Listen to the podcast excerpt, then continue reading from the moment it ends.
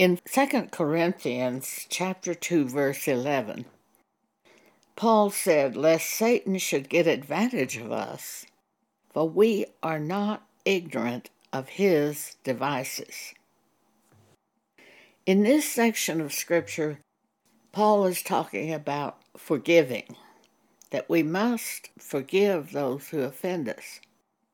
For if we do not forgive those who offend us, Satan can move into our life and cause evil. The devil will try to get us to carry a grudge, to get even with those who offend us, to hate and despise, to live in unforgiveness, to avenge the wrong done against us, and to do the works of the flesh. In Romans chapter 12, the Apostle Paul told us what to do to keep this from happening. Start at verse 18. If it be possible, as much as lieth in you, live peaceably with all men.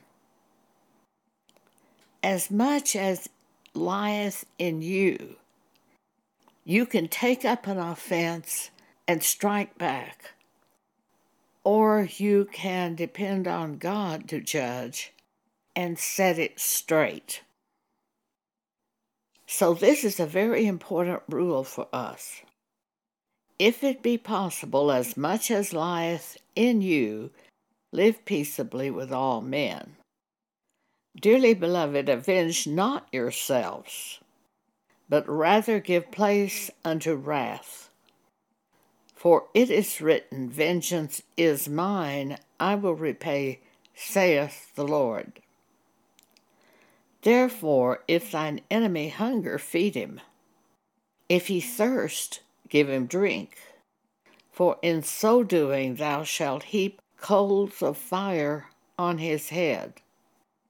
Be not overcome of evil, but overcome evil with good. The devil will try to get us to do the works of the flesh, which are as follows adultery, fornication, uncleanness, lasciviousness, idolatry, witchcraft, hatred, variance, emulations, to outdo one another, to rise to the top, to beat the other person, wrath, strife, seditions, heresies, envyings, murders, drunkenness, and revilings. Paul said, Of the which I tell you before, as I have also told you in time past, that they which do such things shall not inherit the kingdom of God. That's in Galatians 5, verses 19 through 21. The works of the flesh, hatred, adultery, fornication. Concerning fornication, 1 Corinthians chapter 6 warns us about fornication. At the time of sexual intercourse, the two become one flesh.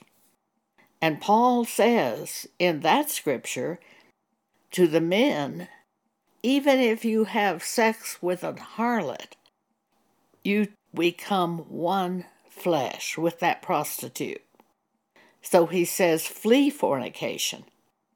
Every sin that man doeth is without the body, but he that committeth fornication sinneth against his own body. That's in 1 Corinthians chapter 6. Adultery. In 1 Corinthians chapter 10 verse 13, we read, there is no temptation except that which is common to man. But God is faithful, who will not allow you to be tempted above that ye are able, but will with the temptation make a way to escape, that ye may be able to bear it. The temptation to adultery and fornication. 1 Corinthians 10 13 is very important for you to meditate upon because these temptations are common to man. But God is faithful. It's not your own strength that you go in. God is faithful to make a way to escape. He won't allow you to be tempted above that ye are able. In other words, you are able to resist this. You are able to go in the way of escape in the situation, the way God shows you to go. When you really want to escape, God will show you how to escape.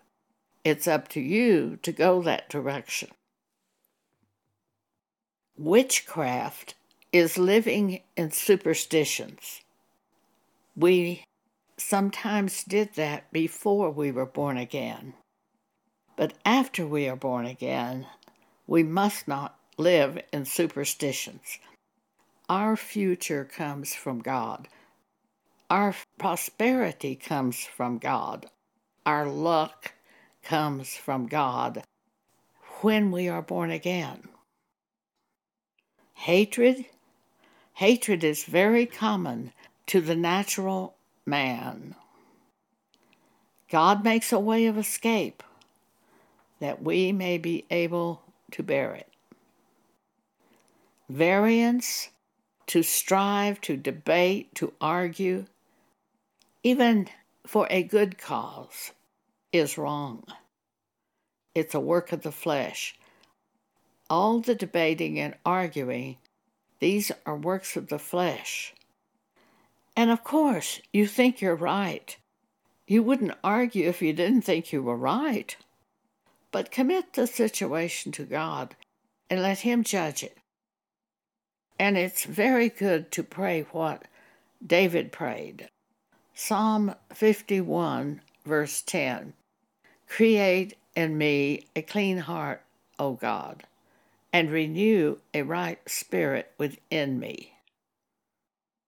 Wrath is wanting your enemy to get what's coming to him. But remember, God saved you. Wouldn't you rather your enemy be saved and therefore become one spirit with you? Strife, that's a work of the flesh. Seditions, Seditions is a work of the flesh. That thing of wanting to rise up against the law or wanting to rise up against the government of man, wanting to hate a certain ruler, wanting to vote and replace him with another ruler. All of these things are works of the flesh. Instead, Paul told Timothy, pray for the rulers so that we can live a quiet and peaceable life. 1 Timothy chapter 2, start at verse 1. I exhort, therefore, that first of all supplications, prayers, intercessions, and giving of thanks be made for all men, for kings, and for all that are in authority, that we may lead a quiet and peaceable life in all godliness and honesty. That is something you have to keep before you and think about in order to do. When Donald Trump was president, I prayed that he not be allowed to start a nuclear war. With Biden as president, I have prayed several times that he not get us involved in a war. Pray so that you can live in peace, so that we can live in peace. It doesn't say overthrow the government. In fact, overthrowing the government is the sedition. And it doesn't say to hate the other political party. That is a work of the flesh. Paul says that those who do such things as that will not inherit the kingdom of God. The way of Christ, the Christian way, is just exactly opposite from the way of this world. So read those scriptures dealing with the works of the flesh and know that these are not the ways of God. They're opposite to the way of God. And I remind us that Paul says those who do such things will not inherit the kingdom of God. Matthew chapter 5, Jesus says, verse 39 But I say unto you, that ye resist not evil, but whosoever shall smite thee on the right cheek, turn to him the other also. Now, these are ways that are very much opposite from what we want to do. These are ways of the Spirit, and we want to go in the way of the flesh. But we can overcome by choosing to go in the way of the Spirit instead of hating, choosing to love. So, verse 39 of Matthew 5, Jesus says, But I say unto you that ye resist not evil, but whosoever shall smite thee on the right cheek, turn to him the other also. And if any man will sue thee at the law, and take away thy coat, let him have thy cloak also. And whosoever shall compel thee to go a mile with him, go with him two miles.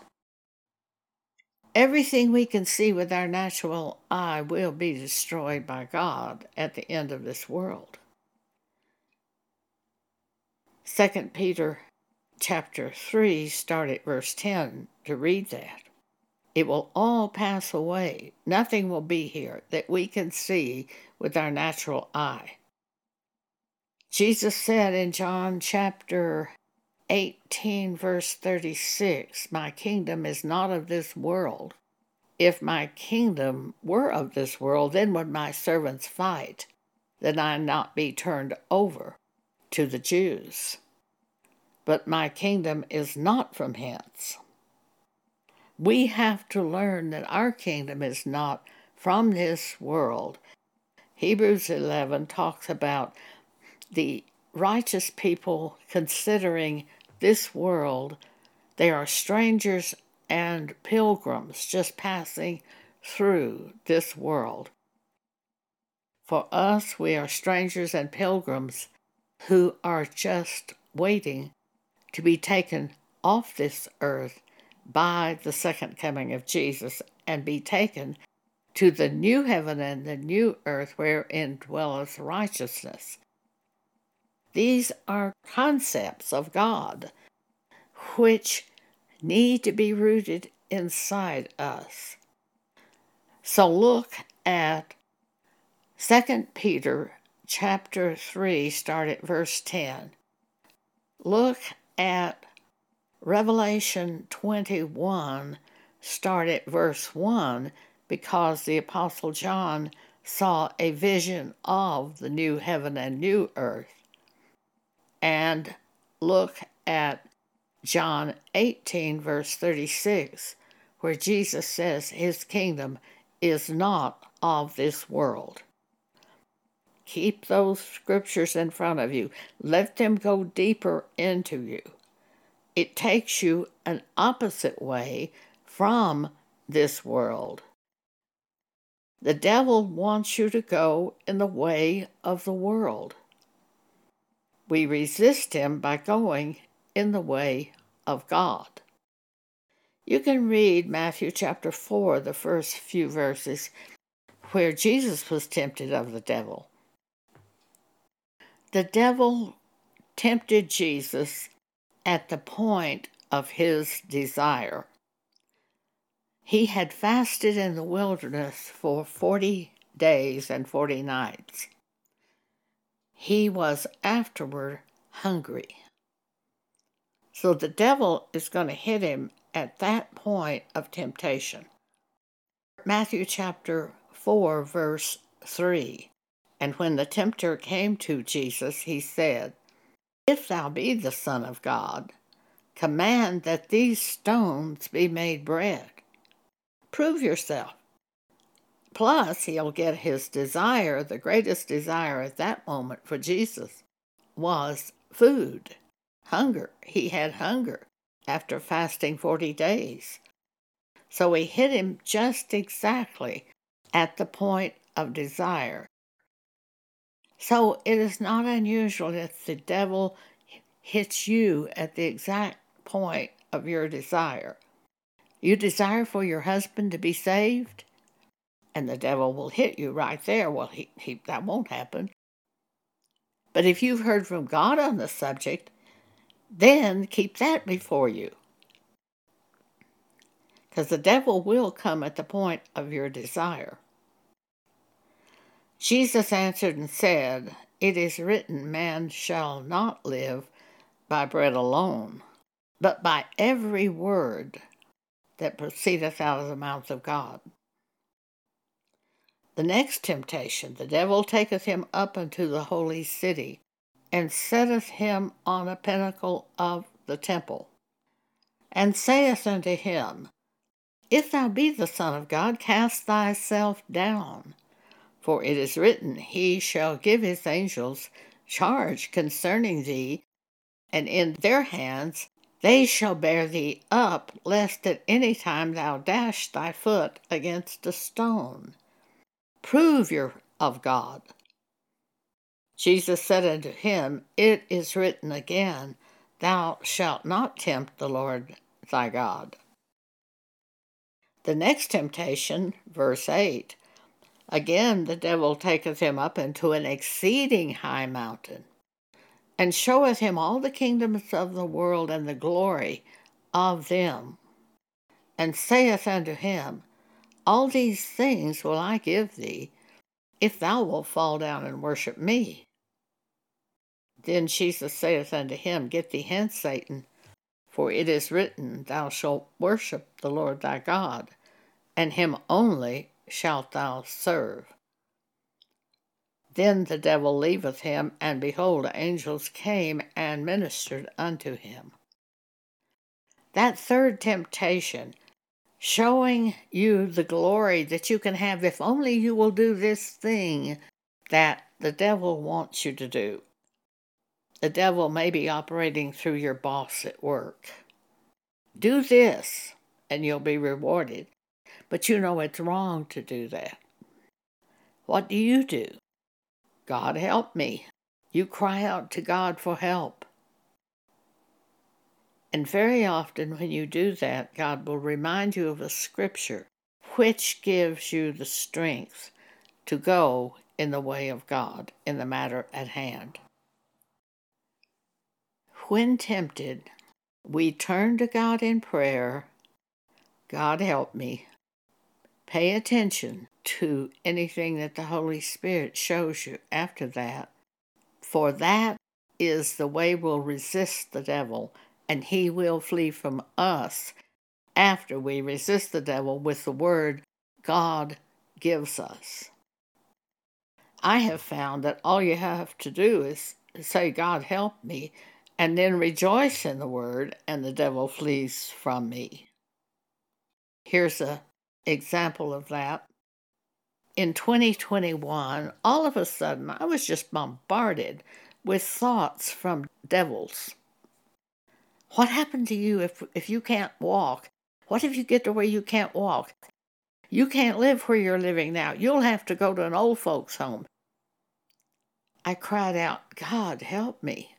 It was like I was just being hit on both sides of the face, like boxing. Pow, pow, pow, pow, pow. These negative thoughts that the devil was sending me. And I cried out, God, help me. And I heard a word from God by the Spirit of God God will supply all your need. And I said, Oh, that's right. God will supply all my need. So if this happens, there's no problem. God will supply whatever I need in that situation. The devil fled and did not bring me any more negative thoughts that day. He fled from me. That's the way spiritual warfare works. Take the matter to God. He will not fail you. But when He gives you a word, I just automatically rejoiced in that word I heard. Oh, that's right. That's right. Another example was a friend sent me a birthday card and she put in it the story of all the activities she was doing with her husband and her daughter and her granddaughter. And I heard, You are dead, and your life is hid. They can't see my life. It looks like I have no life, but my life is hid in Christ. And when He appears, then you will appear with Him.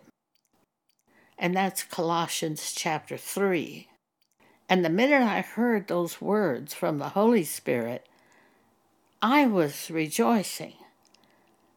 If I had not heard from the Holy Spirit, I think the words in that note could have been used by a devil to cause me to be depressed. When I go to the physician, the nurse practitioner at the health center to get a prescription refilled, when I go to her, the woman that takes down the information on her little form that tells questions to ask me. One of the questions is, Are you depressed? And I always just say to her, Depression tries to come to me, but I turn to God in prayer and He works it out, and I'm not depressed. And those, the nurses that take the information down, usually they're just delighted in that. Depression tries to come to us, but we turn to God and He lifts us up.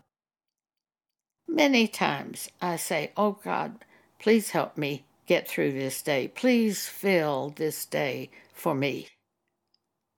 And He does and the day flies by, and he gives me things to do. And before I know it, it's the end of the day. And sometimes I remember, oh, I prayed that God would help me get through this day, and He did. Thank you for allowing me to share this with you today.